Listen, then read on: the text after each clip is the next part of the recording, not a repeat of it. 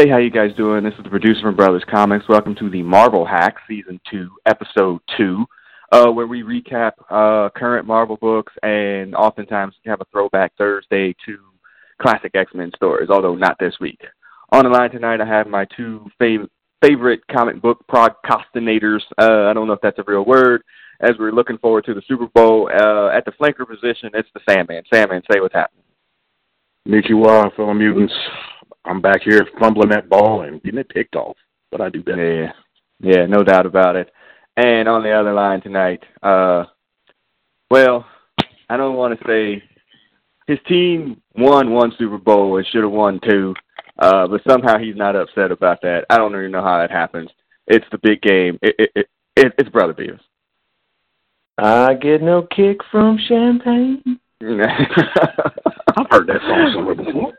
yeah, In, hon- in honor of February. I don't know if you actively did it or it was just natural, but back in the bottom bitch position for a month. Happy Black Yep, History no doubt Month. about it. No doubt about it. Uh, Get used to it. He did push you back into days. second, yeah, second gear once again. Uh, it just becomes automatic. Like as soon as February the first hit, I was like, uh, white folks go second for everything. You know, I don't hold the doors open. It's just it's a, it's an automatic click of the switch, man. You don't even have to think about it anymore. So yeah, just it is what it is. We are 14 days away from Black Panther. We're going to talk about that movie uh, and the anticipation and a lot of stuff here in Blurred Notes coming up. Uh, so yeah, just um, really excited. So we're going to hit into Blurred Notes off the right off the jump. Hold my, let me hit my music.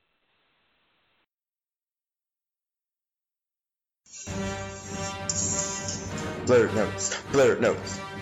Blurred So the Blurred Note sounder brings us in. We got one, two, three, four, five uh, topics here we're going to get to right before we get to the comic books. Uh, letter B. Hey man, should we start getting ready? Uh, word on the, the Twitter streets this morning was Stan Lee was in the hospital out in California in the morning. He got admitted. By the afternoon, he was already out, and he even did a Skype interview with somebody. He was like, "Yeah, I'm okay." Uh, the man is ninety some odd years old. 95. Uh, 95. 95. Okay, 95 years old. Uh, can't really see that much anymore. Uh, the glasses, I think, are really a prop at this point. Um, God. Sammy, should we should we start getting ready and getting our affairs in order? I hate to be, you know, morbid and stuff, but yeah, the man is 95 years old. And we're blessed that he's still with us. Let's put it that way. Um, the man was married 70 years to his wife. So to give you some context, that doesn't happen. okay, that just doesn't happen.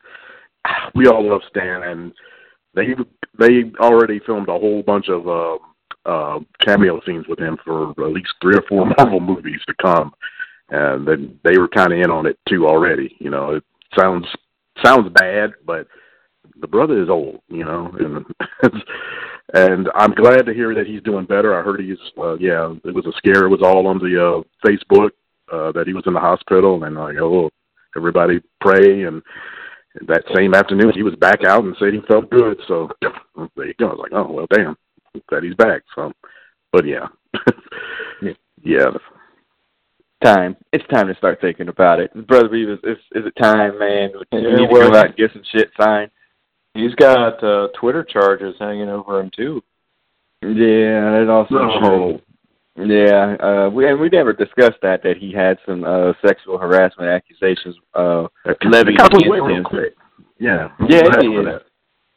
Well, well, let's be honest. Um, there is a statute of limitations in terms of how old the person is. That's a creep. Uh, President Bush was alleged to be a creep, and now that nigga's in a wheelchair. Ain't nobody trying to, you know, put him in jail. Um, Yeah. What's that other? Old Michael man. Douglas's dad had some charges. He in a wheelchair. I mean, what what you gonna do, really? I mean, honestly. So Yeah. Stan They- they might have did something. You know, he's old. He might have did something, and, but nobody got. I mean, come on, man. That, They- that they- Yeah. So they'll they'll get him through phase three. Is that what we're in? Phase three, Yeah. and then we might be stainless for phase four. Yeah. Yeah. Yeah. Yeah. Yeah. I mean, it- that is interesting that they're like, hey, we should get some cameos in with this dude before he dies, um, and just start filming random stuff, which is kind of morbidly true and weird too. But uh, like, I get it. I, I I just know that at some point in time, I'm gonna be Big Hutch in this situation where we're gonna be talking about this on the podcast after he passes away. I'm like, damn, I should have freaking got that autograph.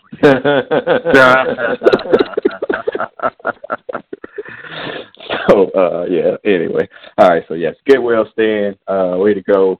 Try to make it to whichever con that you got coming up this coming weekend or month or whatever because i'm sure you got one. He did make it to the black panther premiere. I did see him there uh with Yeah, um, yeah. chadwick He was there- so. He was there with Chadwick, yeah, yeah. yeah so good job. All right to the l. Um there will be no director slash extended cut for the last jedi. Uh director rian johnson said that there is no extra cut or anything like that. You know they'll just be the standard deleted footage from the movie that every movie has when the movie comes out on dvd i think in march i heard uh or maybe april. So yeah no director's cut or extended cut. Uh brother beavis you did not like that movie and it was hella long already. Are you okay Yeah. with this Yeah, it, the the last thing it needs is extended. I think uh, some extra editing would have would have helped that. Uh, but you know, they tend to like if they stick to the George Lucas method, then the the plan is put it out, act like it's the real thing, the only thing, and then five years from now release a different version and disavow the original. So you know, there might not be an extended cut now, but they can always like uh, CGI about a billion robots into the background and add absolutely nothing to it, and people will buy it. So yeah it's a jar jar edition uh Oh, Sam, man, uh, you were a bigger liker of the movie than Brother Beavis. Do you need an extended cut? I don't know if we need an extended cut. I mean, it seems it seems like they're trying to pull that that DC thing. That's like, oh, oh well, you're gonna like that. So here's the real cut. You know, afterwards, trying to you know, just like Beavis said, trying to pull a three card Monty and slide the whole movie out of the way. Like, no, this is what y'all intended to make. So this is it. Extended cut. I mean, I wouldn't mind them putting some a lot of uh, deleted scenes in. You know, that would be fine. But you know, that's standard. But eh, extended now, I don't need it. Well, the other thing too is like Rian Johnson has had to defend just about every scene of the movie. Everything. Yeah. So it's not like there's you know an editorial or you know an editor's track to put on um, that would make it interesting or anything like that. I I think it's this will be real interesting what comes after because they you know the the last Jedi was they pretty much come out and said like you know this was we had to change to grow. You know the fanatics uh, were in general were not great fans of the movie, and so you have a chance to like distance yourself from the people who will buy anything that says Star Wars on it, and count on the casual modern day fan who really is thinking of it more as a movie than anything else. That's not really a strong merchandising play. So I think, you know, they felt like they had to change and grow, but there may be some changes that they're not expecting. But I don't know. I'm sure it'll be You know- fine. The one thing Disney can't do is go broke. So Yeah. um, it should be fine.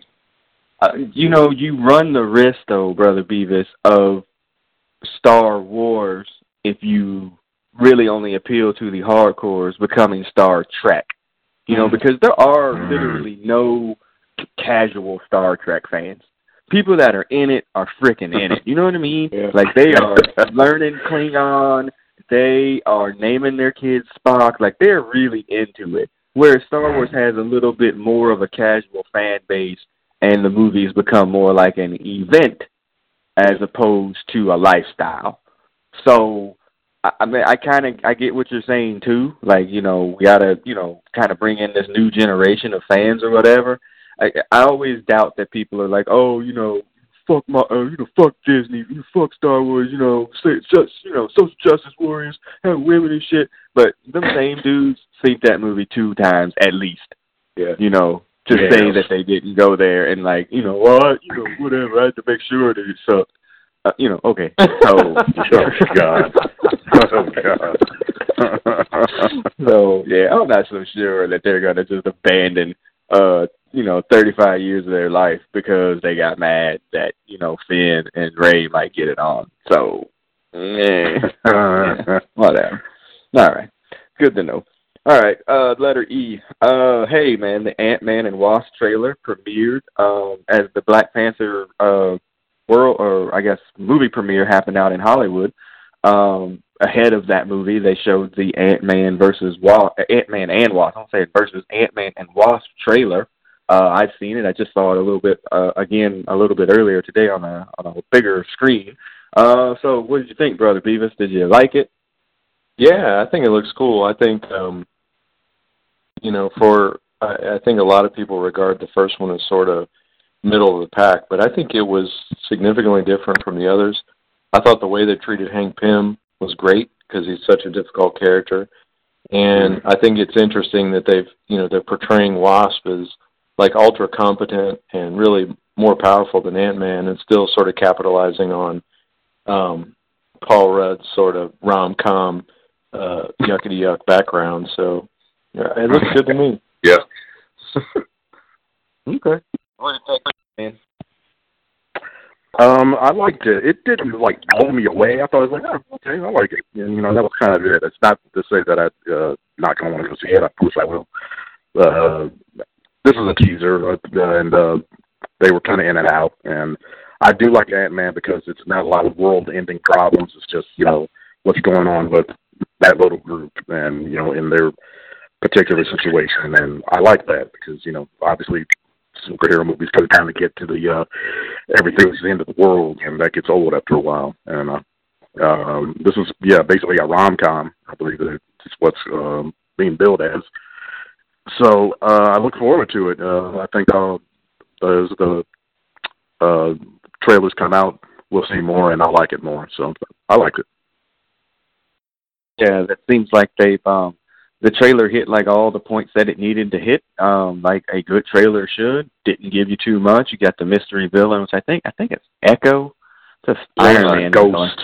Ghost, yeah, it's an Iron Man villain. Um, that's an iron man villain yeah Yeah, and I was like, oh, okay, you know, I mean, good for them. Eh, you know, like you said, and speaking of, you know, world-ending cataclysmic events, we'll be talking about that with the Avengers yes we will coming up. Literally, And, um, yeah phew, and you know, it's it's refreshing to see something that's not just that. Um, and hey, anytime you can get Evangeline Lilly, is that her name? Is that her? yeah that's Yeah, right anytime you can get her on the on the screen for me is never a bad thing. yeah Um, yeah, I so- liked her a lot in the first one, by the way, and, and this Yeah. one too. I like, I really like her character. So yeah, Does, Yeah, does she great. check your looks a little bit like a dude box? Nigga, you know. You knew that before you asked that question. she's a little muscular. I'll give her that. Yeah, she. She even went short. She even went short haircut to extend the the the kind of like a dude moment, man. So yeah, we're good. Yeah. Shoot, are you kidding me? Oh, come on. All right. so yeah, thumbs up there. All right. And speaking of Black Panther, the last two letters tonight to deal with that. One on um the good side and then one on the bad side. And let, let's do the good first because even though I'm going to take it out of order of the show notes. Um the early Black Panther reviews um are off the charts. I mean, people are just going absolutely nuts. Now, I will preface this by saying, even though this the Marvel Hacks is two thirds black, um, black folks are super and, excited about and the bottom third is white, is what. Yes, bottom third. Yes, sorry. Yeah, he, he, he is very he's very white. Thank you. Um, two thirds, you know, two thirds of people on this podcast is black. Okay, ninety nine percent of these people that are seeing this movie that are giving these early reviews is black. Uh, Look, I love my people, but we could also have blinders like anybody else can. Okay, so Mhm. we're seeing this movie, a movie that we've anticipated since you know, since you know, Wesley Snipes was thinking about doing this movie back in 1990 something. Like this is something that has been at a fever pitch. It reached an even higher fever pitch, you know, after he appeared in Civil War. I mean, so pretty much, I think anything that they threw out there, people and the excitement for it, you know, people were going to be like, "Oh shit, it's the best thing ever," and that's really what we're getting. It may be that. I'm not saying that it's not, but also know that you know, early fan viewings of these things can be a little bit skewed. All that being said, um, it's making more money, like I guess at Fandango or ticket sales or whatever for the anticipation of the movie. They're thinking about it's going to be upwards of a hundred and twenty million dollar opening, which would be ridiculous for February. Have the early reviews, Sandman, you know, moved you one way or the other uh, about this movie? Um, I was already pretty much hyped up for it, so I don't think I could get any more hyped up. It was, it was for me, it was almost a relief. It's like, oh, thank God, it's good, because you know, I mean, obviously, with this many black people in in this type of a big market movie. I mean, it, a lot was kind of riding on it, so I was kind of relieved to hear that people did like it. Well, not not like it, love it. I mean, love it. raving about it. It was to the point I was like, "Oh my goodness, really?" But I didn't almost, I almost didn't believe it at first. I was like, nah. just like you said, it's kind of like I wonder if this is euphoria, you know, because people want it to be good, and so it is good. Yeah. But you know, it's I the worst review I heard was it's still an above average superhero movie. if that's the worst you got, I mean, Jesus, I mean, sky's the limit. So, um, look, I'm still very much looking forward to it. I'm more hyped up than ever. Yeah, it sounds like they got the villain right. Of, of every review I've read, yeah. that spoiler few, that um, Michael B. Jordan knocks it out of the park as as Killmonger. Brother Beavis, you say all these movies live and die on the villain. So does that make it a bitter watch or not a you know, or does it help the anticipation? Yeah, I mean that's that's like the main thing that I want to hear because it's the villains that drive the story. I mean, you know they're not going to win, but it's their their journey is is often more compelling. And when they can find a way to get you to understand what the villain's doing and even to the point of rooting for him, that's that's when you got something. When you've got like a Steppenwolf, for example, who's just sort of a force of oh, nature, oh, this bad CGI just running through stuff. There's nothing there. There's no there's no story to tell there. also see Ares. Um, yeah. oh, oh God. Or, or yeah. the Enchantress. You know. Yeah. You know, just, yeah. Yeah. DC yeah, Enchantress. Yeah. yeah. Oh Lord. Yeah. You know, and DC people, hang on. We're actually going to get to you like right yeah. now. Like you didn't even have to wait. That was a hell of a segue, brother. Okay, DC people. Um, the other Black Panther note, as the the super congratulatory reviews have come out for this movie, uh, you can't. It's simple Bundynomics. You can't have good without having an equal amount of bad. Hey, wait, not side. not to just totally. Uh, there, there was one other thing I was going to say. Go ahead. Uh, and I know you were. I, I let you get pretty far there, but I okay. kind of draw a parallel between, in terms of hype, like this and Force Awakens, because they mm. screamed it to people that were like super hype Star Wars fans. It was good enough for them to be ecstatic, and right. you know, on, and as you get further into, it, you're like, wait, that was awesome. Oh, wait a minute. That, I think I saw that before. So yeah, like as long it, it it it might just be good enough to get you through that night, but that's probably okay. I mean, you start to think about it, see it again, you might figure out the flaws. But it's, I take the early reviews. It's, it's got to be good enough to come out of it and say, "Wow, that was fun. That was a fun two hours, or whatever." Yeah. I mean, and early reviews can go sideways as fuck too, though. I mean, I mm-hmm. mean, if Batman versus oh, yeah. Superman was one of those movies, people knew from the jump, like, "Ooh, this could be bad," like from the beginning. And yeah. uh Justice League was the same way. You know, they held the freaking they held off the reviews or they held the blackout for the longest time. Like as soon as it came out, people were like, mm, "Yeah, we got a turd here." So mm. you know, I mean, it could go either way. But I, I, I understand. Look, people want this movie to be good. They're going in, they're going to see it, and everybody's got blind spots and rose-colored glasses. Like I get it. So I'm hyped beyond hype, but um also like I'm also go- I hope I can view it as from a realistic standpoint and be you know I told this story on the, the Brothers Comics podcast before. Like I was stupid hyped for um the Phantom Menace.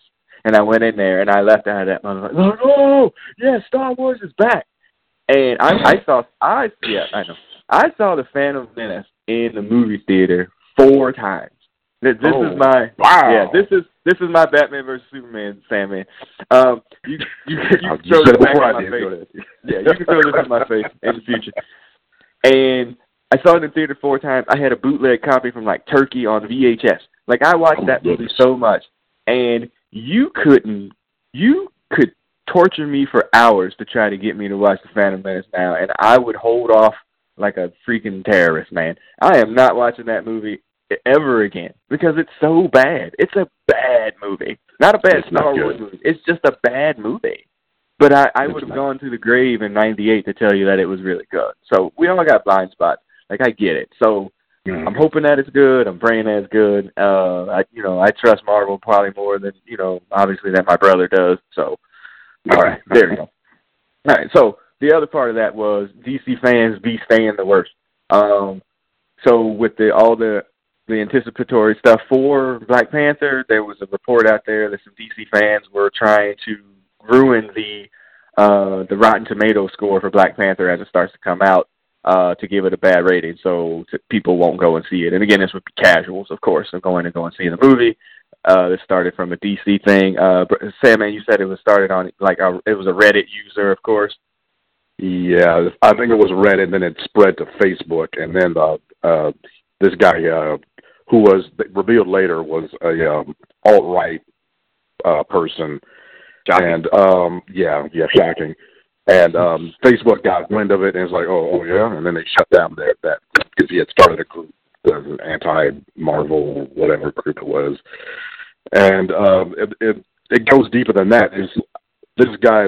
Uh, I believe I heard right that he was pissed at Star Wars that they were bringing in you know women and people of color and Yeah. was going off on some kind of yeah some kind of campaign on that and that morphed into um, uh, now this anti-Marvel thing. And he's I don't think he has anything he's not a DC fan at all. He just wants to hurt Disney is his his real goal. And um made all this noise about it. And actually a lot of people kind of joined him at first. Uh like if they had like 5,000 people or something said they were going to try yeah try to uh, yeah, try to uh, muddy the waters for Black Panther or whatever, which is I mean, it's just a colossal waste of time anyway. But I, I don't know. It's they at least they forward Facebook forwarded that part of it, so I don't I haven't heard anything else if they're the the same characters trying it uh, another way or whatever. But yeah, Okay, I'm gonna tackle this on two fronts, and I wrote an article actually about this at brotherscomics.com. Uh, I posted it just a few hours ago, um, and I'll throw the first one to Brother Beavis. Um, shouldn't DC fans be worried about cleaning up their own house first? well, every the the review for every DC movie is it's better than some other shitty DC movie. So that they, they uh, DC fan doesn't care where the bar is, just as long as whatever they're looking at is slightly above the bar. So that's one way to achieve success is make everything worse, and then you can Yeah. be better than something else. There's nothing they do that's objectively good, other than Wonder Woman. Uh, right. That's a so, stretch uh, too, by the way. If if you make the rest of the world look terrible, then you start to look pretty good. Yeah, I, I hear you. Yeah, and I, I think that was my one of my biggest things. Like, if why don't y'all just make better movies or hold the people that you watch the or you know that make the movies for DC cin- uh, extended universe or whatever to make better movies? Like, y'all shouldn't be looking at Marvel and be like, well, we're going to tear y'all's down to make you know everybody feel bad. You know, stop taking you know stop filling my bucket or taking things out of my bucket. All right, that's part one. Part And two. it's not like it's not like there's not you know it's not like they're competing each against each other. Like it, Right. they could be lifting the entire superhero genre up together. correct. They could be doubling the interest, doubling, but it, it's not. You know, it- one doesn't have to be successful at the other at the expense of the other. They could both Mhm. be fine. But yeah, Yeah. you're right. Do, just make Which- better movies. Yeah, which is what we've uh, we are you know been you know talking about on this podcast and the blog for years. Like if y'all make better movies, that'll force Marvel to make better movies, and then we all Exactly. win. Like as comic book people and fans, we all win if everybody's making good movies. Now, Mhm. you know, of course Marvel can get lazy because there is no real competition. It's the WWE. You know, there's no real competition. They can just roll out, you know, whoever. I saw. I just saw Samoa Joe is like in the WWE. I was like, that the TNA What? dude. Yeah, I was like, come on, man. Like, y'all using Samoa Joe. He's terrible. So, like, it's just you know, I'm.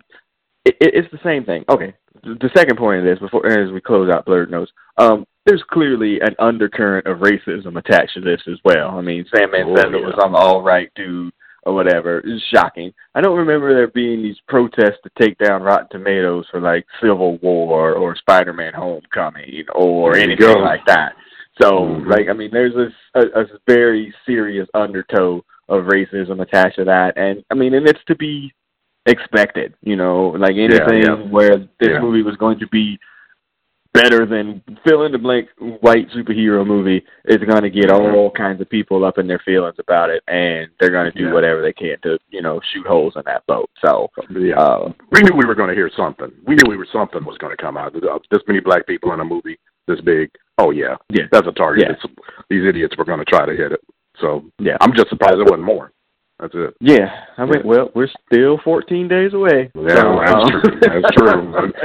Count the chickens yet? Yeah, right. Yeah, I, I assure you, somebody right now is some white dude behind a computer is cracking his knuckles, and the first Oh, word Trump was "in" and "I" on his computer. he was like, uh, so he was ready. So, all right, it's blurred notes. All right, man, let's get into these comic books tonight. DC people, we just ran you for a bit. Uh, we are going to throw you a bone tonight, DC folks. We are going to actually review uh, uh, a DC comic book. We were doing this for Big Hodge, but like he's not here tonight, uh, so we are actually going to review a comic book. DC books. Yeah, exactly. Yeah, we're gonna do a DC book. Get on the podcast. Uh, hello. Exactly. So, um, yeah. So we're gonna do that. Uh, we're gonna start. and it's- Doomsday Clock. Yeah. That's my big Hutch impersonation. It's very good though. Yeah, and it, it, but it's true. He's like, "Oh, we should be doing that." Okay, well, do you want to get on the podcast? Crickets. So, all right. Um, yeah. So it's gonna go second, though. You know, uh, it's gonna go second. We're gonna go with Marvel Two-in-One first. Is our first book. Uh, we reviewed the first book uh, a couple of weeks ago, I guess. And Mhm. now part two is out. Uh, Brother Beavis is going to take the lead on this. I got notes, but you go ahead and take it from the top. Yeah, so the episode two should be called "The Thing Shouldn't Even Try to Lie" because he's not very good. at it. uh, so the the first the first episode was um, the thing gets a encoded message through some techno techno blah blah from that Doctor Doom found, but Doctor Doom's trying to be good, so he gives it over to the thing, and it's a coded message from uh, Rich from Reed Richards. It's he knows that this is the message will be read when they're outside of the universe, essentially dead, and so he wants the Fantastic Four to continue. Sue Storm's last words to the thing were to take care of Johnny, and so we find out Johnny's not doing so good. He's uh, his powers are going away, and he's you know more butthurt than usual. So the thing, thinking he's going to do something right, he, he lies to him and tells him, "No, we got to go find this thing so we can find Reed and Sue." Uh, so the first the first way he fails to lie is he starts telling everybody about it. So uh, first first stop, uh, he's got to tell it to his boo, uh, Alicia Masters, and I like this first page. There's a you see the thing and there's a voice and you're like, well, wait a minute, who's talking? But it's actually a statue of the thing, and the the thing is also talking, and so he's Right. she's trying to tell him like, hey, uh, you know, you, you might want to just tell him like what happened. The truth. Uh, yeah. and he's like, yeah, yeah. And then there's a hilarious part here where they go through the. She's like, uh, yeah, you've been here before when when you disappeared for months and Johnny and I dated, but I was actually a Skrull. Yeah, were, funny. were you guys funny were you guys aware of that story or following that at the I time? didn't. I didn't know about that story, but I, I was laughing just reading about it in this. So I can. I remember imagine. they- Uh, I remember they dated. I did not remember that she was actually a Skrull, though. Yeah, I think it was like Lyja the Laser Fist or something like that. Yeah. Oh Lord. Yeah. I think that was after that was obviously after Secret Wars, but yeah, I don't know. Mhm. So the next scene, he and Johnny are off. They're going to. They had the the the clue was they have to go to the site of their first adventure, and they they're in the they're in this fantastic car, uh, which is literally a flying bathtub. And I saw that, and I was, was like, uh, Reed Richards might be a technological genius, but as far as style goes, uh, yeah. Hey, that was cut. That was cutting edge in the '60s. I don't know what to tell you. Yeah, it has not been updated. it has not. So, and and this is where like this whole this whole series so far is just you know eighty percent of it is just banter between the Thing and the Fantastic Four, and and I think this is a really smart move. I think to get some interest back because these are the two most compelling characters, and their relationship is good. And Johnny's a lot better paired with somebody else, whether it be Spider Man or Thing, um, Mhm. in my opinion. So they head off Yeah. to the site of the adventure this week where they believe it was their first encounter, Monster Island, where they crashed it from space, and we get the return of a classic Fantastic Four villain, the Mole Man. M.M. Uh, Yes. Uh, and Magoo, I don't know. Did you guys read Monster Island? There's a there's a, a, a tease that after the Monster Island event of Marvel, uh, they've all come here to Monster Island and they're vying for who gets to be in charge, and they're in the midst of an election. Uh, it's goofy. Yeah, that was It's fun. That was funny. Yeah. So Uh, there's I a didn't. battle. I didn't read Monster Island. Yeah. I didn't- neither did I. I didn't know it was a thing. I didn't. I think it was not a world-ending uh, stop all the publication and start over event. Um, and I don't know if it was a miniseries or one shot or whatever. But so there's a fight. Johnny, the other subplot, Johnny's losing his powers. His powers go out, and somebody shows up to save him, which is Doom. Uh, Doom ends up being the one to fight to win the fight, and so Doom becomes the ruler of Monster Island. I thought this part was funny too, because everybody else might be like, "Man, I don't try to rule this this island. I don't need all these monsters." And he's like, "All right, my little subjects, take these two below." He just like falls right in. He's like, yeah, I'll, add, I'll add that to the list of I rule. Yeah. And somewhere in the course of this, uh, the thing, or the, Doctor Doom realized that the thing is lying to Johnny Storm, and there's this, you know, for a, a a solid mask like the look in the picture, a solid mask dude looking at a rock, a dude with a rock face, and it's still like a recognizable look. I, I mean, the art. We talked about this a little bit. The art is fantastic, and there's a lot of like visual storytelling. There's a lot of dialogue. Like it's it's probably like point seven Claremont, but um, there's a lot of visual storytelling too. So then we get we find out there's nothing here but the actual first adventure is a flashback story to Reed and, and Ben in college and that's part of the strength of their relationship. They're like completely different but they're the old best friends and Doom had politicked his way into getting some award even though Reed's technology was better so they they play this really awesome trick on him to change the name on his title to Victor Von Doof, and that was the site of their first adventure. And they recover the uh, the trophy has the actual uh, dimensional hopping technology or whatever, and and maybe from this point forward the the new adventures begin.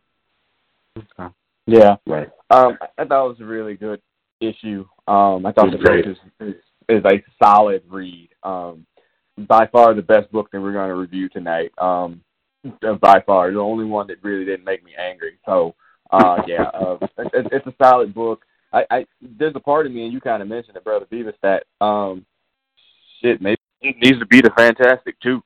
You know, terrific too. uh, you know, bringing Reed and Sue back as as long as and Valeria and Franklin.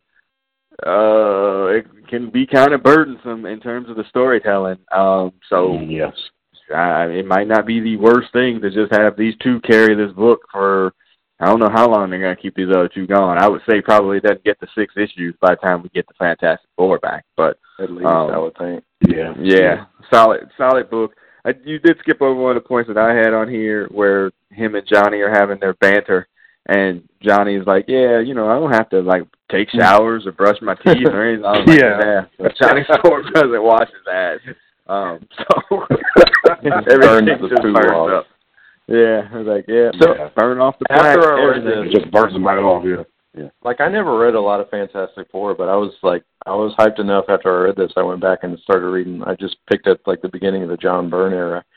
If you are a fan of mansplaining, you should go read old Fantastic Four because Reed Richards mansplains Sue Storm Everything. down Oh, every God. episode.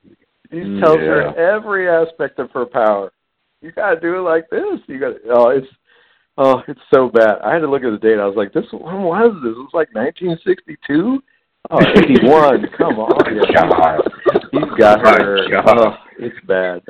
Oh, of course, not not surprising. Uh, yeah, and again, especially knowing kind of what we know about John Byrne now, it's not really a surprise.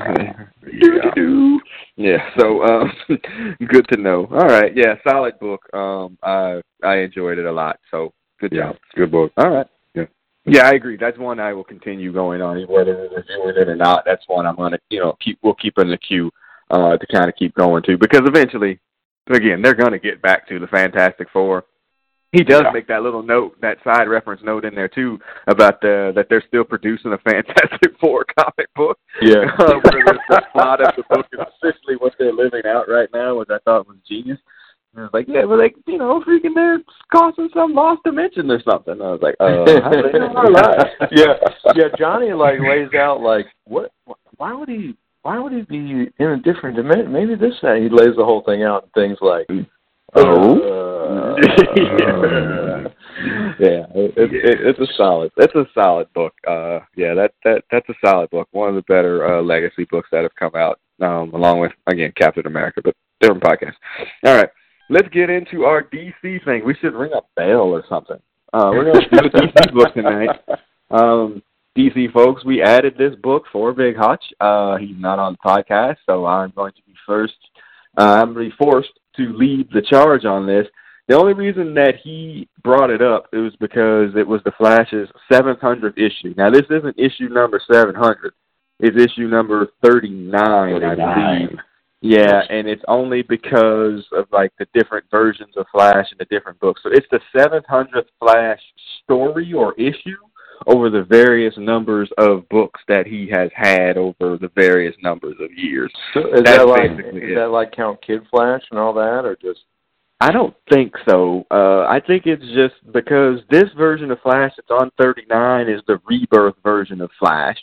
But then there's been other ones that started like the I guess the original was in like 1959, and then there was another a 2005 version, and then 2011 for 52 had a certain I think it had 52 issues. So when you add them all together, this is the 700th Flash story. Uh, so that's what they did. Okay. Yeah, one uh, of they're just So- they're just attacking the next generation's ability to do basic math. I mean, Well, this is just hurting the children.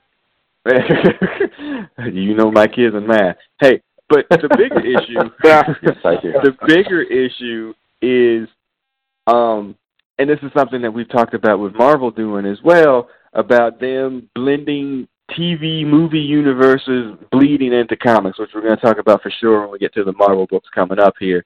Is that now uh, the Flash? Uh, this is Barry Allen.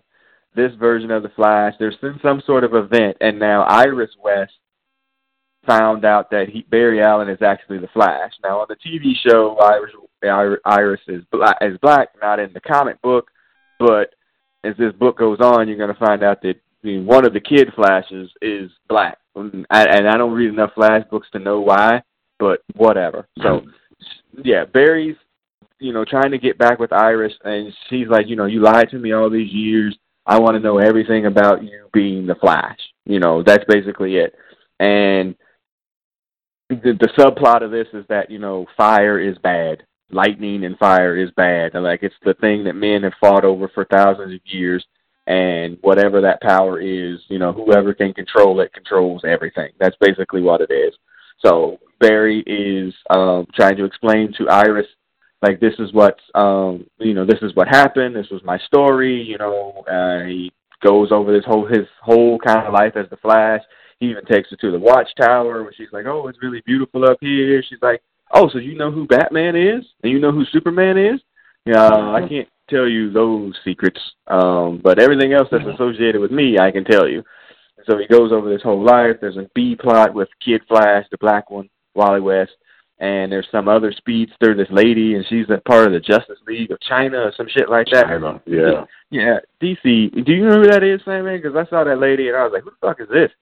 I have no idea who that character is. It's, Okay, yeah, like yeah. like you just said, it's part of that overseas Justice League. There's like two Justice Leagues now or something. So yeah, That's less than num less than number of Avengers teams. We see you, no surrender. We're coming.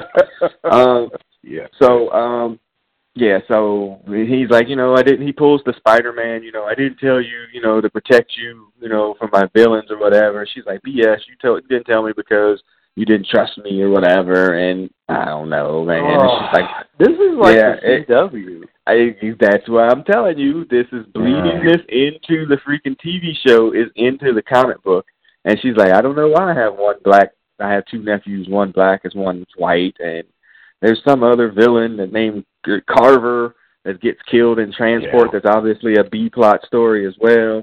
And then as Barry's explaining all this stuff to Iris, he hears a voice calling in his head. It's like a narration and like a black box that's saying, you know, hey, you know, Barry, you know, she ain't gonna love you anyway because she knows, you know, essentially you'd be a punk ass bitch, and you know, hear my voice, come to me, and he and everything in Central City has stopped. Like everybody's like in slow motion except for him, and you know, he's like he runs to the voice. He sees some villains there. This is why we need Hutch here because he reads this book regularly.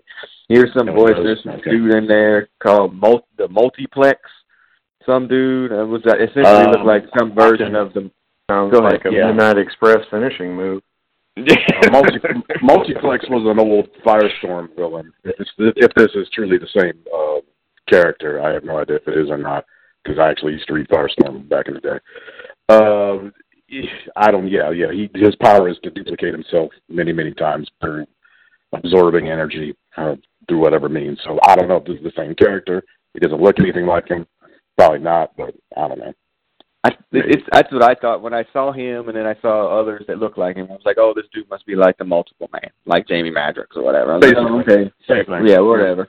And um, yeah, and then there's some other dude. I, I in my notes I put uh, some nigga named Raging. Um, Yeah, I don't know who that is yeah. either. Raj, whatever. Yeah, yeah, Somebody yeah, yeah, whatever. And they're like, oh, the, you know, the power that you stole, you stole the, you know, the Speed Force. You don't. It doesn't belong to you. You stole it. Yeah. You know. You stole it from the master. Yeah, keep yeah, needs to that. go back to its rightful owner, and then God like comes out and like grabs like Barry by the throat and is like, you know, I need the Speed Force back, you know, because I'm like I need it to live or My to, life depends on it. Yeah, Yeah, he's said, dying. so. Yeah, and you know, in cut tape. This is like a, a, a start of a new series or whatever of books here for the Flash.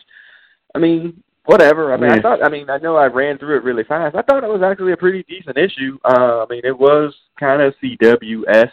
It was weird seeing Iris West as being white again. Um, Was she Yeah. black in the book too? no, no, no. In the book, she's white. Yeah. Oh, okay. I thought I didn't know if I know she was white, but I didn't know if they had like you know did that in the book too. The, No, no, no, no, the no. damn TV show or some crap. Okay, no, no, no. good. She's still white. And she's, she's All an right. investigative right. reporter, but yeah, she's still white. And um, and I, it, it, you know, they allude to, to you know the time stream or whatever being messed up, and he talks about you know I can't tell her everything. I can't tell her about you know Flashpoint and the paradox Mhm. or whatever, like all these things or whatever Yeah. that he hasn't told her. Yeah, that has everything all goofed up, I guess, with the time stream or whatever. But I mean, uh, as a book, as a regular, just reading a comic book, the Flash is probably one of my favorite DC characters too.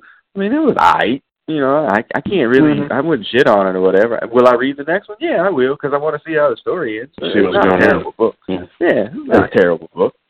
So yeah, thumbs up for Flash thirty nine slash seven hundred. So There you go, DC. folks. There you go.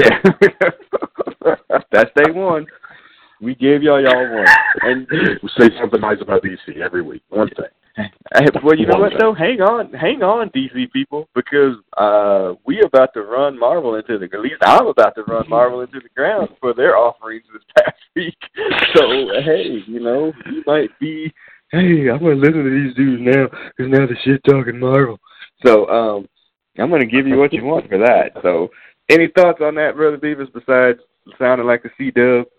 No, I mean the the the pro. I only watch the show really, and the problem, one of the problem with the show, other than the general CW-ness, is that everything's a speedster, and so like you plot Intimidating. speedsters for like the first three seasons, and Speed Force Yeah. is like a, oh well, if we ever need anything that doesn't make sense, Speed Force. So Speed but Force. yeah, I mean, but I like the Flash in general. Um, but yeah, I didn't read that shit. Uh, yeah. There's a great meme that's out there about the TV show Flash, and there's the picture Oh, of yeah. Gustin or whatever. And his, I think he's talking to his dad or to the old Flash dude who's like, "Hey, here's the timeline."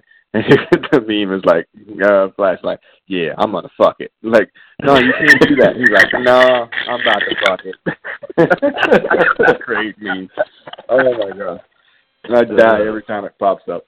So yeah, yeah, good job, people at DC. Whoever's writing the Flash, I didn't look at to see who were the writers or whatever, but good job. All right, we transitioned from DC metahumans to the mutants. Uh, we have no Throwback Thursday X Men story, but we do have the conclusion of the Phoenix saga. Now, brother Beavis, you text me. Um, I think it was yesterday. We were going over the order of the books that we were going to read. And you were like, "Hey, should I read Phoenix number five? And I think my direct quote was to you I wouldn't buy "Don't." that shit. I wouldn't buy that shit. Yes. I read some recaps. Uh, so, Yeah. yeah. Yeah, it's. I mean, Yeah. you got to go to four before you can get to five. And I think I had sent out screen caps about that too, like on Twitter and whatnot. Maybe I sent them to y'all. Uh, Yeah, you essentially, do. yeah, essentially the Phoenix uh, entity. Um, this is through issue four. The Phoenix entity has uh, raised up Jean from the dead and created this uh, bubble out in I think they're in New Mexico or Arizona. I don't really remember now, Mhm. but and and basically it's trying to get Jean to the point where she wants to remerge with the the Phoenix entity, God, effect, whatever, to it to be able to you know rise again, destroy the world, or do whatever the hell that the Phoenix wants to do. That's basically what it is. So we have a resurrection story of Jean Grey. So all the X Men teams, and that means all of them, from X Force to Blue to Gold, um, whoever, they all make their way to Arizona Phoenix and outside the bubble. And once they make their way in after fighting goons or whatever, in four, it's made the decision by Kitty that Old Man Logan has to go in and kill Jean. Oh wait, And I think- they have to they have to split up into groups and fight overwhelming threats separately. Is that is Yeah. that a part of? Yeah, yeah. yeah. Just Yeah. I want to get that on the table because Yeah, yeah, that's going to be a Yeah. recurring theme. Yeah, exactly. So Yeah. um, they do that, and old Logan, old man Logan, gets sent into the uh, to the to the diner, to Mel's diner, to go and uh, you know get Jean. And if they can, if he can rescue her, great. And if not, he needs to kill her. And he's the only one that can do it, or they think that he's the only one that can do it. Um, it, you know, and uh, ahead of Scott because they were going to send like teenage Scott in there, but they were like, no, that's not going to work. So That's probably a bad That- idea. yeah, Hey, that probably is, was. is regular Logan is he's back, but he's not with the X Men yet, right? They Yeah, he's not officially in- back. Yeah, he's Yeah, kind of just he's toting, back. a, toting a, an infinity gem from what I've seen Yeah. every time Yeah. they show him. Yeah. and it's been and that story is being told in like uh like B sides of um like certain books like where he is and how that's happening not in X books which makes literally no sense but whatever man um so he uh so in that there was a really good shot and I think I did send that to y'all where the Phoenix effect is sitting on top of the diner as Logan's Yeah. going in uh it's a great Firebird. shot Yeah. and, and mine, mine is what I feel about this series and the book. Uh, the artwork has been, I thought, pretty decent.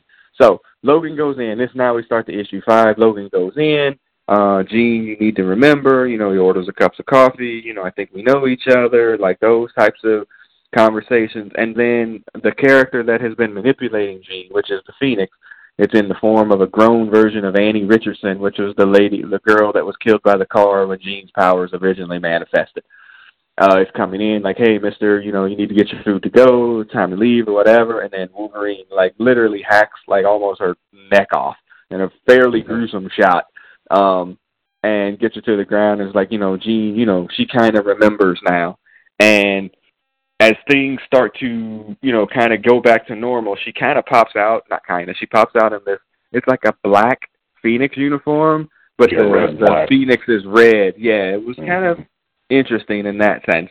And um, you know, it's, it, it, I mean, that's pretty much it. She comes outside to see all the X Men. She remembers pretty much everybody except for teenage Scott. Like, why are you so young? And then the Phoenix effect is uh, trying to manipulate the situation to get Jean. Like, we could be gods if we merge together. We could be gods, and you could have everything that you would possibly want. And you know, and she keep and she resurrects like Racer X, you know, killer of Professor Xavier Scott and it's just like wow um yeah you're here. Uh you know i thought i was dead. And like well i was dead too. We were probably better off dead.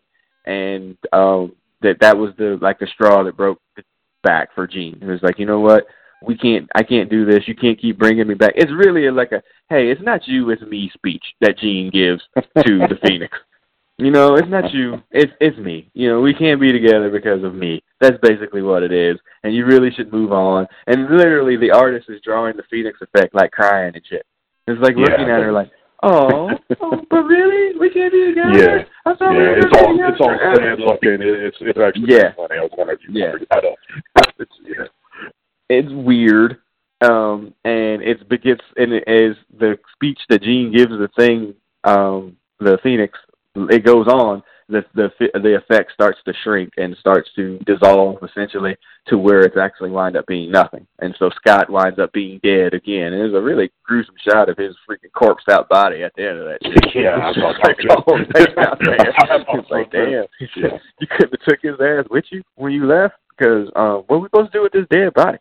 And um, and and that and that's pretty much it, really. You know, uh, she goes away. They she even brought back the Phoenix, resurrected her parents too. It was like, hey, you know, you- we could whatever you want, we could have if you just merge with me again.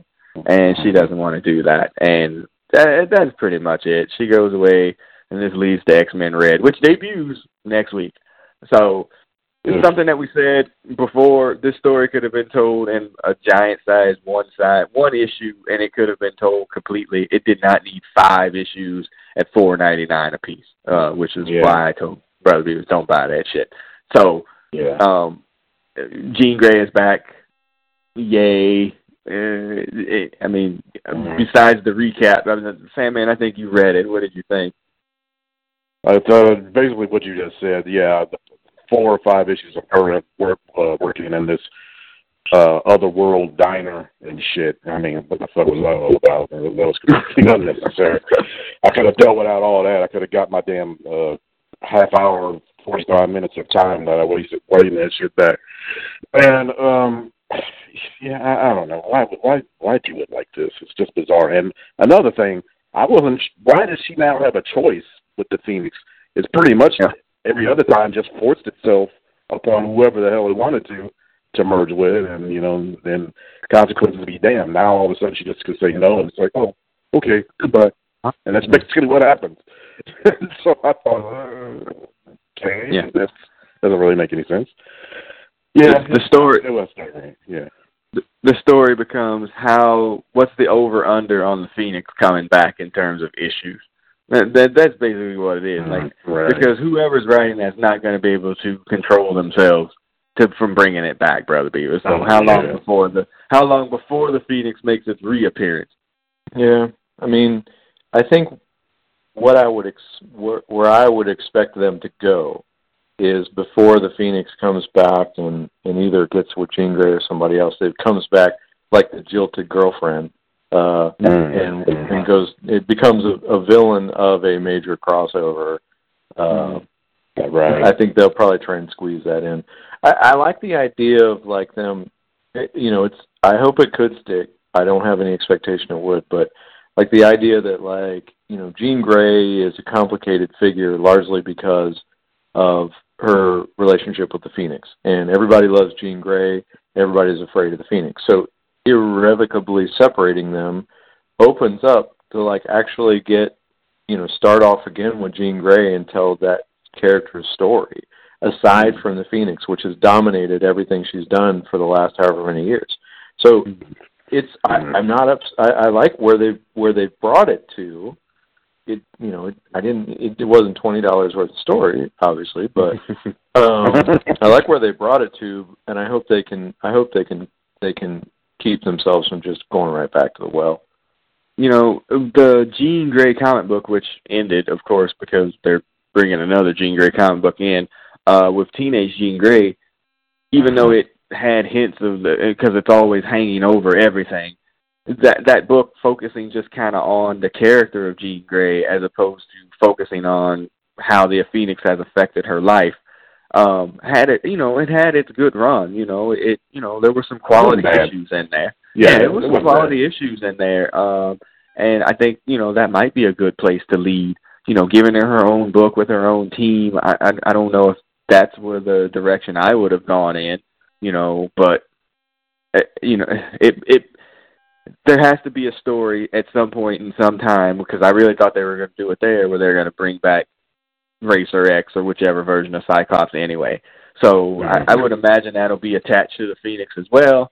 Um, I, it, cynical me tells me, okay, so we have the Phoenix, Jean Grey, or whatever back in the comic books, and in November we have a X Men movie with Jean Grey slash the Phoenix as the focus of um the movie.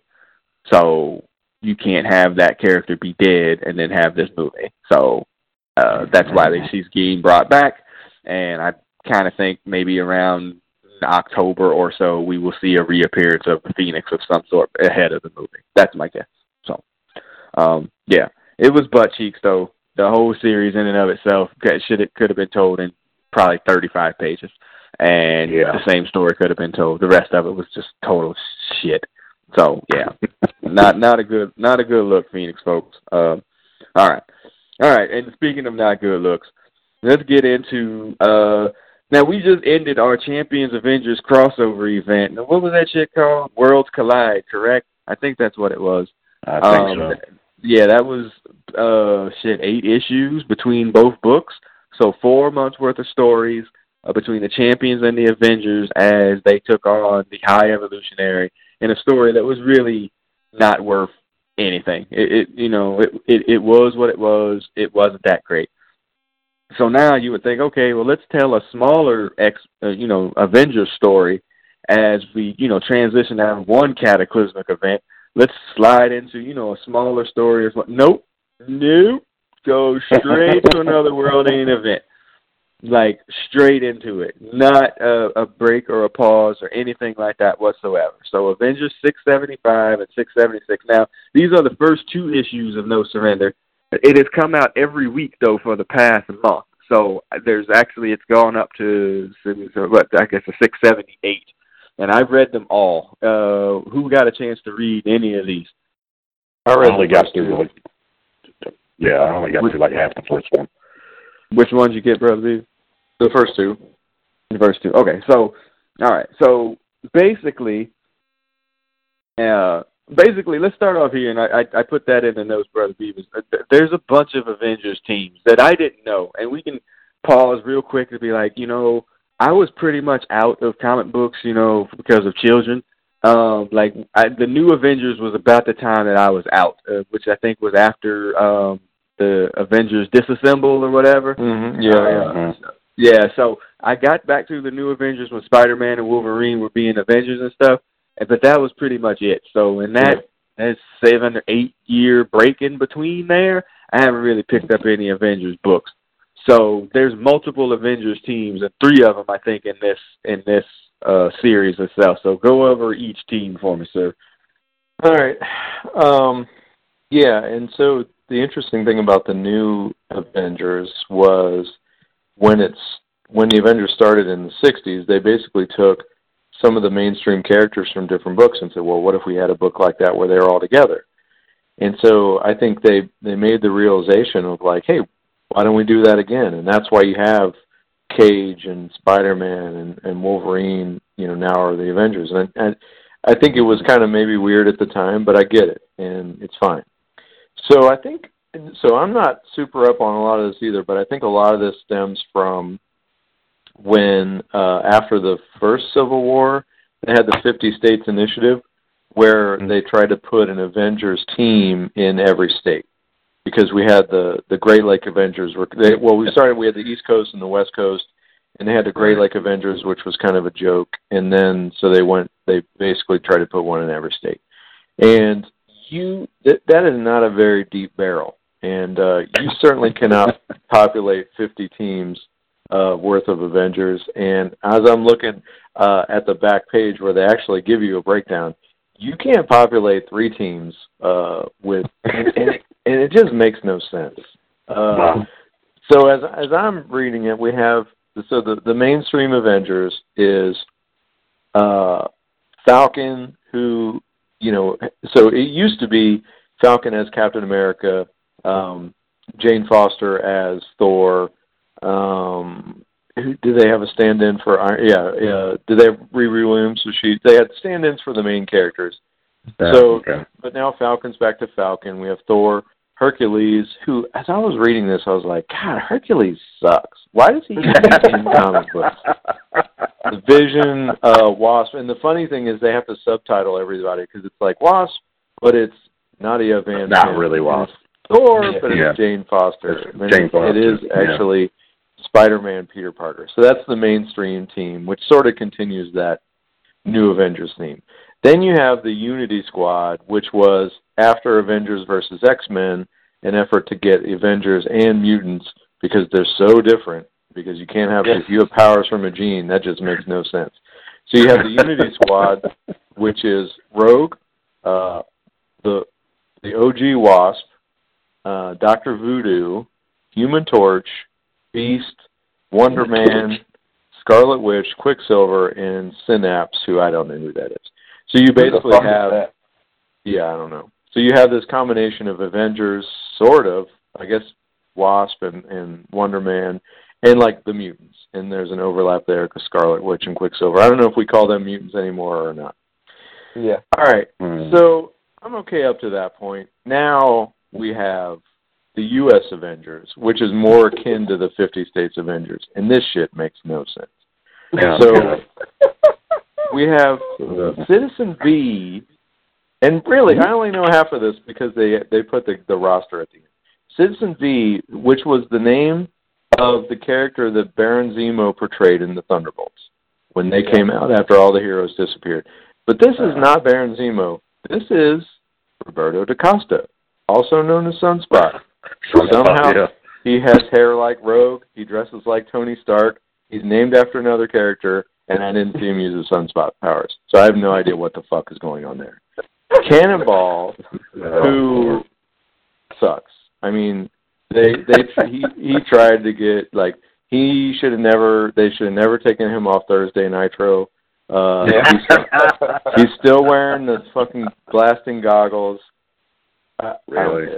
Wow. All right. Then there's a Red Hulk who's not really a Hulk, but he's a crotchety general who uses weapons. Red Hulk also sucks. Um, then you have I- Iron Patriot, who I did not see in armor throughout this, who is apparently the descendant of uh, Ho Yinsen, who made the original Iron Man Original armor, Iron which Man we only know because we watched the movie. Um, and so she's the new Iron Patriot. Enigma, who I have no idea who the fuck that is. And then, look, I know a lot of people like Squirrel Girl, and Yeah. I, I, I'm not I- one of them. yeah, I, I, Yeah. I think she's fine for what she is in her book.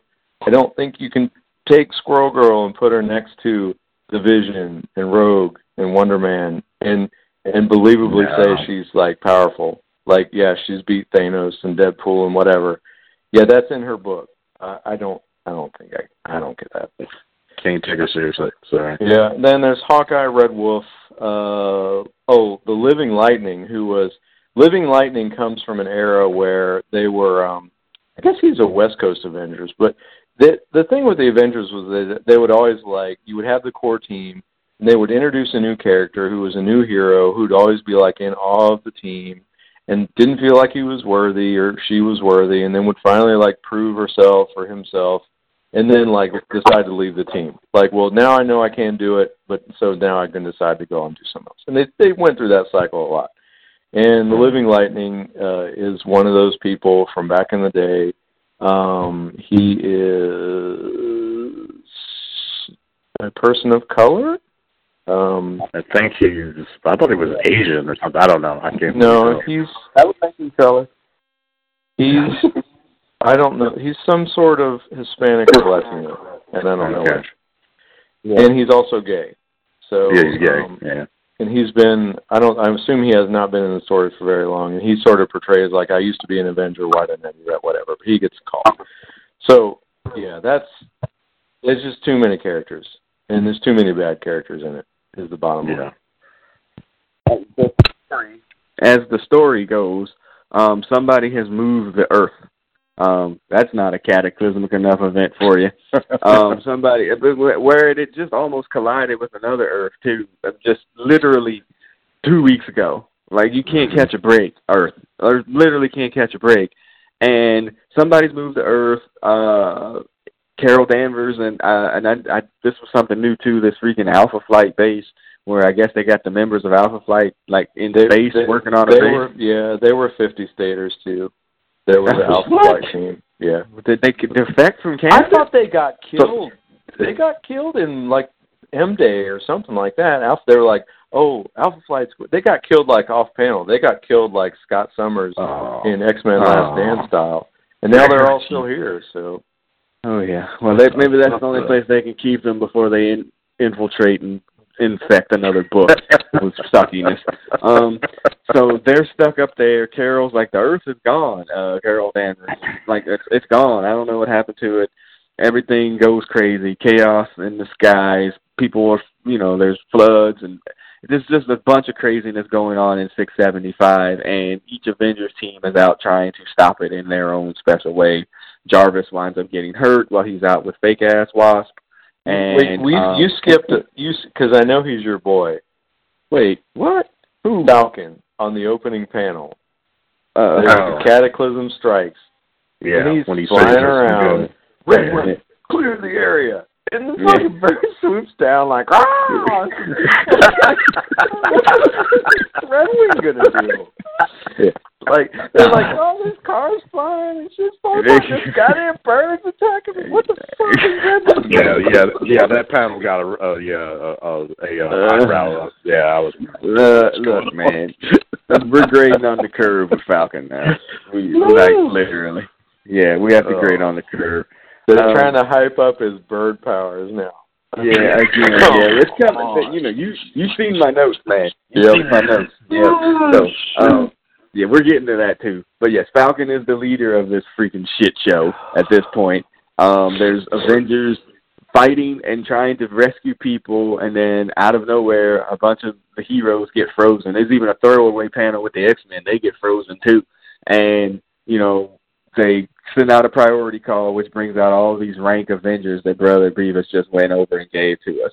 And as they're, you know, kind of plotting their plan, they're like, "Oh, wait a minute! This is what sent me over the edge today, by the way.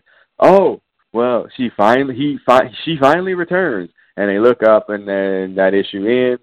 And then, or excuse me, they do, they do give the reveal. It's, um, I, I, I called her Vector, I think, in the text I sent y'all before. I was like, "That's the Yeah, dude from uh, some other movie." Uh, from that direction and purpose. Yeah. Yes. you know it's Voyager. Uh, and they're like, oh, yeah, everybody knows Voyager. And I'm literally looking at this as if I might have had early onset. I was like, fuck. in my mind. I have literally Oh. taken a portion of my brain and I have totally forgotten about this. I'm like, man, how did I forget about Voyager? Fuck, what what did I miss? I was like, I know I didn't read these books for eight years, but I would imagine. And then I'm thinking to myself, yellow costume. This looks like goddamn Girl Sentry, which is the same dumb shit that they did where they put some character in there that we never seen before. Like, oh yeah, everybody, you know, but the, a story happened and everybody's memory of that person was lost or whatever. I was like, motherfuckers, you know. yeah, the Sentry story was like he was this. He was the the he had this antithesis of this terrible power, and he had to like he had to like sort of disappear in order to defeat it. But he tricked his own mind into becoming this comic book writer, and he wrote the story of centuries so he wouldn't be forgotten. Yeah. Yeah. What God Almighty! This is go- this is going this is yeah this is going to end very similarly because I'm like and it's so funny when they get them all together and, and Falcon he almost does like freaking kind of coon face like y'all don't know who Voyager is. uh, so it was bad. It's just bad. It's a dumb plot device. Uh, this is a fucking Marvel moment, like for real. Like, what are you doing here? Like, uh, this is not necessary. You didn't need to do this. You could have told this story or whatever, because her purpose or whatever moving forward isn't going to be told in this story because you can't. It's just too. It's too complicated to be able to tell that story and this freaking world-ending event that you're trying to change, tell at the same time. So, whatever. Six seventy six is um uh them trying to figure out what's going on. Uh, uh Magic and Doc or what Magic, uh what Wanda and Doctor Voodoo are trying to use magic to figure it out. There's Falcon like, oh, I'm talking to the birds, and you know, the birds are going a little bit crazy. I can't really see what's going on. Out. Oh my God, Falcon talking to the birds again, man. He's talking to the birds. Oh Lord, terrible. And as we move forward in this, like his leadership ability is completely questioned. Like the confident, and he, and, and again, having read uh, Sam Wilson, Captain America, he was never uh, fully comfortable in his role as Captain America and leader of all this stuff. But he wasn't this freaking chicken shit nigga right here.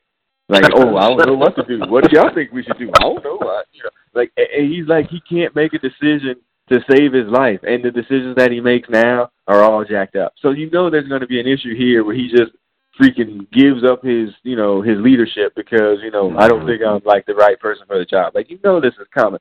Let me give it to somebody that's highly, you know, way less qualified than me to lead the freaking team. So whatever. So mm. again, chaos is all over the world. Uh, in Egypt, and uh, is it Egypt? Yeah, the Black Order, which I think is Thanos' goon squad, and then the Lethal Legion, which I don't know anything about. Um, they all appear, and then they start fighting each other, and you know they have to figure out they shouldn't be fighting each other. A voice tells them from the sky, "No, you have to take out the designated whoever obstacles first and so they kind of go away. Like I don't really know much about like the Black Order. I do know they're going to be in Avengers: Infinity War, at least from the trailer or whatever it looks like. Yeah. And um, like I, I don't know, it's just like some pure comic book stuff. But it just there's no there's no time for you to process it because everything's moving so freaking fast.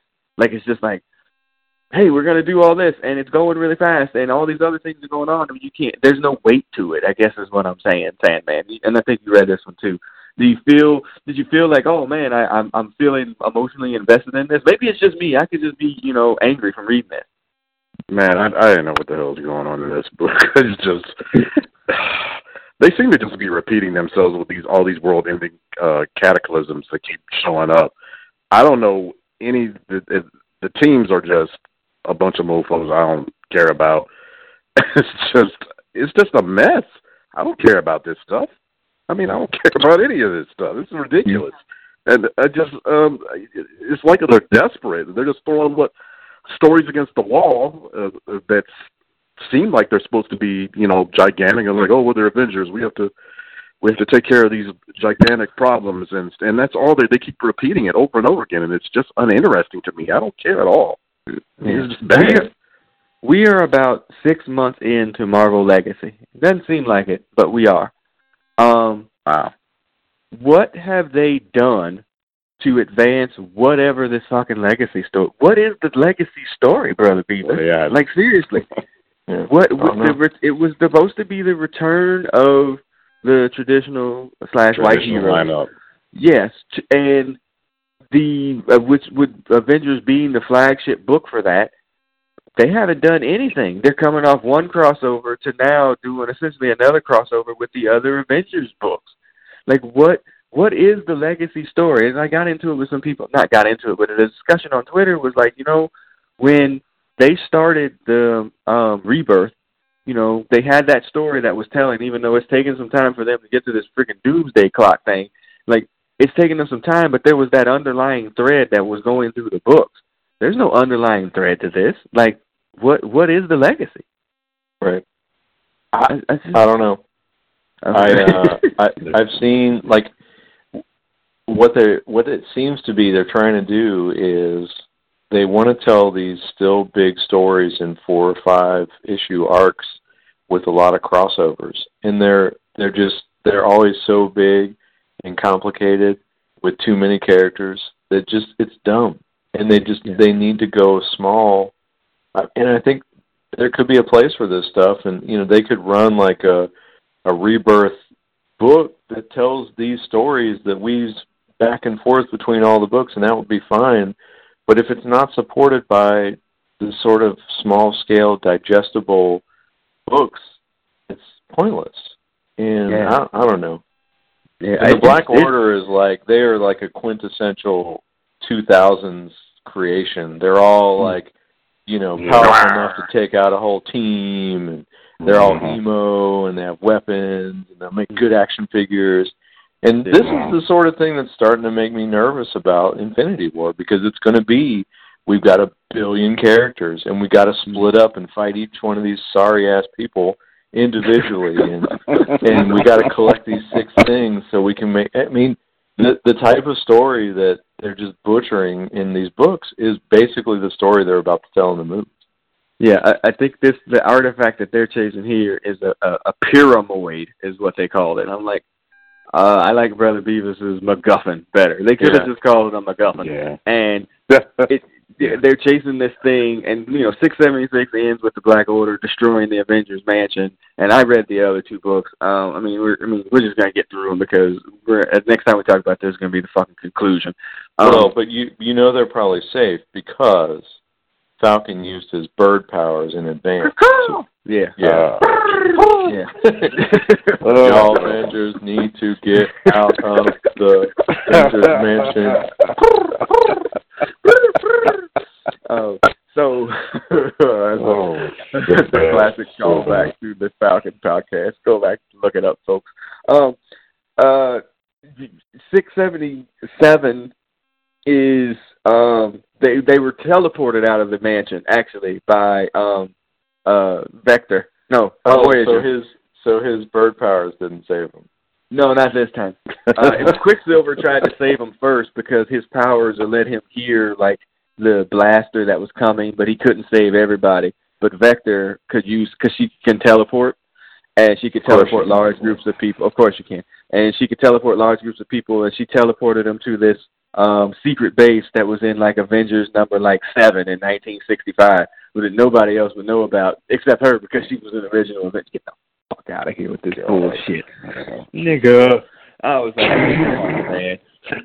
And so, of course, behind this whole thing, again, because we need movie tie-ins, it's the Grand Ma- uh, Master. The Grand Master Oh, is behind real? this whole thing. Yes, the Grand Master and an unknown opponent. They're playing a game.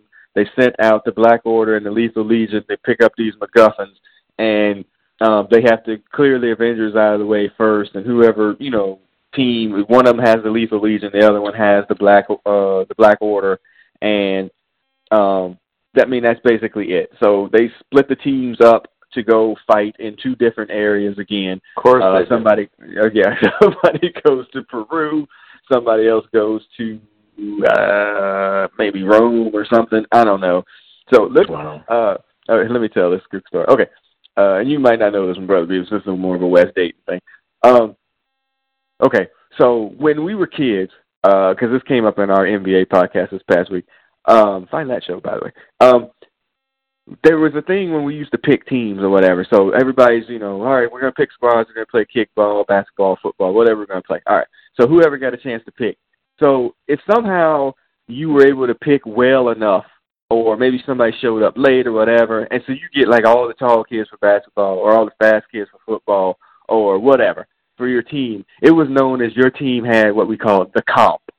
Okay, so you had all the right. competition. So oh shit, y'all got the comp. You got to split the team up because you can't have all these fast motherfuckers, and I got all these you know blob backs. Okay. So you got the comp. All right. So um, look at these teams and tell me who got the comp. Falcon goes to Peru with Red Hulk, Synap, Human Torch, and Wonder Man, who is now a pacifist that don't fight nobody. Team Rogue, Team Rogue has Thor, Hercules, Living Oh. Lightning, and Oh. Cannonball. Yeah. Who got the comp? Uh, number two. Yeah. Yeah, Falcon should have been like, hey, if they could have written a panel where Falcon was like, hey, y'all niggas got the comp. I literally went out and and, and bought a, a Falcon figure, or some, a statue of some sort. Oh my They got the God. comp. So yeah, and then no Quicksilver doesn't get a chance to go, and Voodoo and and Scarlet Witch, who were probably two of the most powerful mofo's there. They're like, no, we're gonna try to figure out the unfrozen folks. Um, no, give me Scarlet Witch because um, yeah, yeah. she can fix all of this. It might not work out the way we want it to, but she can fix it. So Mhm. uh, Quicksilver gets mad. There's some event that had happened between Rogue because I guess he was on Unity Squad, and something happened where he, uh, the team doesn't trust him anymore. So Rogue wouldn't take him on his team. Uh, of course, Pietro broods about it, and um, that that was pretty much all of six sixty seven. 678, uh, the two, Human Torch is narrating this book, and he's just like, man, Falcon sucks as a leader. Like Reed would have had this shit figured out in all this time, blah blah blah blah blah. Like, oh, oh well, he's gonna make poor decisions, blah blah blah, you know, everything like that. And there's, and it's all really just comic book fighting at this point in time. You know, they're trying to get this the freaking pyramid, um, and they find out like when one of the Lethal Legion reaches in to get the pyramid, it disintegrates him uh, completely. And then Rogue realizes like, ooh, well, if that you touch that thing, you get disintegrated. Um, nobody should do that over there. So Living Lightning starts heading to Mexico or Peru, whichever the opposite one of where they were, and he or Rome, and he flies over there. And of course, between the Hulk and the Red Hulk and the Human Torch are like, oh, oh, if we grab that, then everything ends. And so the Human Torch grabs it, and that ends 678. That's pretty much the whole issue. Not a whole lot of um, uh, exposition wow. or storytelling really going on. A Voyager wow. gets tired when she teleports a bunch of people, so she couldn't teleport somebody from the one battle site to the other. That's basically it. This is terrible. I'm sorry. That's all. Um, that's awful. This is terrible. It's terrible. It's terrible, rushed, freaking 2000 storytelling. No, mm. no, no weight to it. No real emotion to it. Just rah, fighting and characters. So much of it comes about. out of the blue. Yeah, yeah, it's just. I mean, and and, and again, yeah, and there's the movie tie-in, like, oh well, we had the you know the Grandmaster or whatever in the Thor, so of course we got to put him in the comic book now because you know, and the design of the Grandmaster's changed. It doesn't look like Jeff Goldblum or anything like that, but I mean, this yeah. is bad. Okay, this is bad, bad, bad, mm-hmm. bad. This literally makes uh, Worlds Collide look like original Secret Wars. It's that bad to me. Like this is no no storytelling at all. You really have a two. The Grandmaster is a terrible freaking uh, villain. A terrible mm. villain. Just all, terrible. All the all the elders of the universe are pretty much bad. Yeah, they're awful. I mean, I mean, not to say, but straight comic book characters. They're straight comic book characters. There's really no depth straight or anything to them at all. So yeah, I mean, that's it. And I don't know how much longer this is going to go on. It's come on for four issues already at once a week, and there was didn't seem that there was any appearance that it was going to stop anytime soon. So it's probably got at least two more issues to it. And then what's going to happen at the end, brother Beavis? Like, oh yeah, well we saved the Earth. On to the next. So, yeah, on to the next world world shattering event. Yeah, yeah pretty much.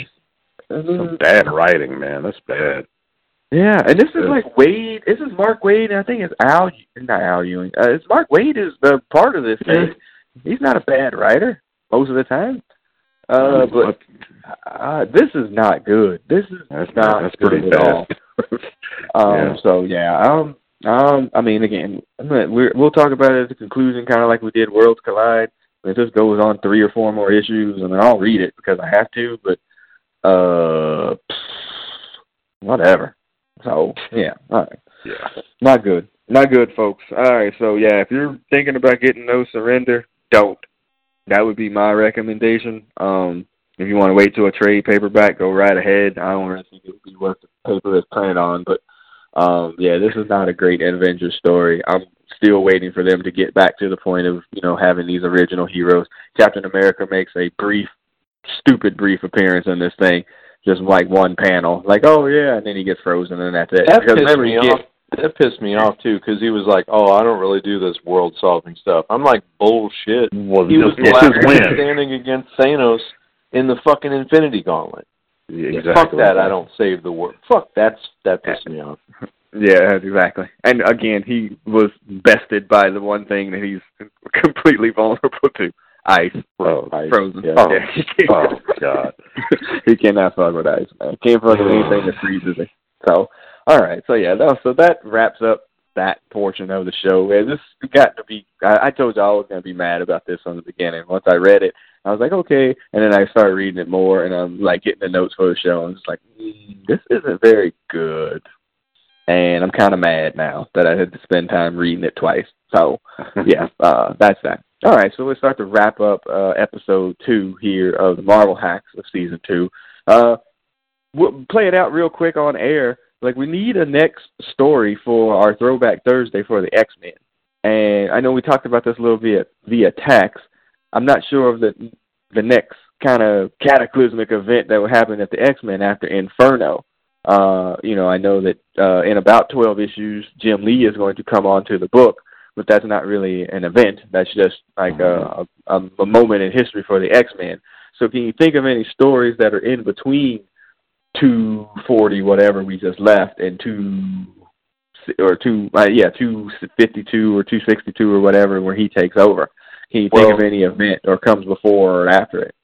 So I was I was kind of scrolling through it today. Um, the next major crossover is the Extinction Agenda, right? Mm-hmm. But the the thing is between with the books in between Inferno there is where they really start to deconstruct the X Men team. And there's there's like not more than two or three X Men in uh many of the stories. So they have there's a there's a story involving uh Jubilee and Wolverine where they hook up with Psylocke, the new the new form of Psylocke that runs Mhm. through several issues, and that's in Madripoor. There's a Right. um, a setup for the Muir Island saga uh, with the uh, Freedom Force, the Death of Destiny, um, the Reavers, and there's a really like really terrible Muir Island X Men team with like Forge and Strong Guy. It's a lot of it's, it's some of some of the people that end up in the various teams after the split. So we could either do like a recap of what got us here. I think probably the most significant part of it is maybe the Wolverine thing. But you have the Siege Perilous story. Yeah. Rogue has an arc where that's like one of the first books I bought was where she's dealing with they're dealing with uh, the the Savage Land. Um, Yeah. and Zaladane Magneto. and Magneto. yeah. Zaladane, So and yeah. so Those, those were decent stories. Yeah. so there's a there's several stories, but they're not continuous. So we could cherry No. we could pull out the different issues and sort of walk through like maybe we do we could do a what's Wolverine been up to, what's Rogue been up to, and what's the rest of these ranks been up to. Yeah. Yeah, I would say the, the story with Wolverine and the Reavers or the Zaladane, Magneto, and Rogue uh, stories are two uh, decent ones we could do. All right, all right. So we'll we'll come up with that, you know, to kind of check back in because those stories are, you know, you know, we get into this idea of like, hey, you know, we can see some quality storytelling with some emotion and some depth, and you know, you don't get a lot of that out of modern comics anymore. It Uh, would at be kind of hypocritical to breeze past that for the next overblown crossover that makes little Yeah. sense until the last episode. Exactly. yeah, no kidding. Yeah, and what and Extinction Agenda is literally one of my least favorite X Men crossover stories. Uh, I will, I will. Yeah, it is going to take some dedication for me to get through those books because mm, there's a couple of crappy ones in there. Uh, so all right, so all right, so we'll that'll be for our Throwback Thursday. We'll start to chomp through some of those X Men titles. Um, and let's see, Brothers Comics Business. Uh, we got uh Comic Con Revolution here coming up on February 24th. I want to say. I think that's what it is in West Palm Beach. Uh, media credentialed for that event. Um, and Chris Claremont's going to be there. Um, I'm not sure if he's Mm. paneling or if he's doing anything like that. Um, but um, I'm Did you see there's a Chris. Claremont documentary in the works? I did see that. It's, yeah, it's, Really? Uh, I think it's. I think it's already almost done, or it is Yeah. done. Like it's just waiting for distribution. Yeah, and he talks a lot about you know his time on the X Men. Uh, so yeah, I did see that. It looks really good. Uh, it was Mhm. definitely something that I, if I get close enough to him, I'm going to ask him about. Um, I did. Uh, I have been in contact with the media people, press people at this con, and they're like, "Hey, yeah, tell us who the people you want to talk to, and we'll set it up." I'm like, "Oh." So um, I know who's at the top of that list. Um, so I'm gonna try to, you know, get, you know, I mean, I know if I get him for ten minutes, I'm gonna get him for fifty because he's not gonna be able to answer a question in ten minutes. So, um, yeah, Yeah. so looking forward to to Comic Con Revolution, West Palm Beach. Uh, I think that's the only real thing that's coming up anytime soon. So yeah, so good looking out. Uh, hey, remember you'll be able to find the Marvel Hacks podcast on um, all your favorite um, podcasting apps. We just added a couple of them today.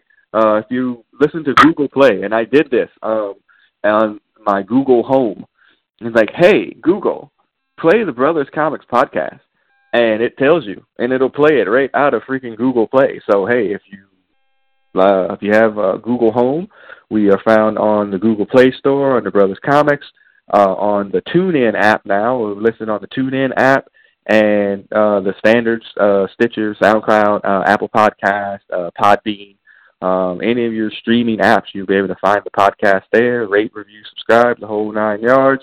Uh, this podcast is part of the Brothers Comics Podcasting Network. Uh, find a show, find your life. Um, there has to be something for everybody there. Now, normally we would our record with these gentlemen our Game of Thrones podcast on Sunday, but there's this stupid game gonna be playing that night um, that I don't really care two shits about.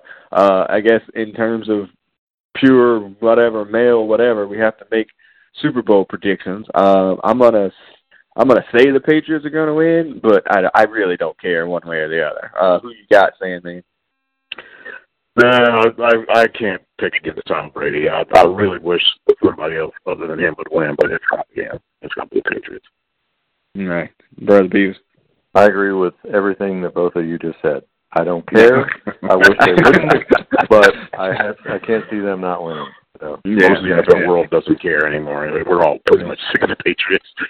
yeah, if somehow that yeah. shit could end in a zero-zero tie, that would be the best thing that could ever happen. I mean, I don't I know how you would do it. Yeah.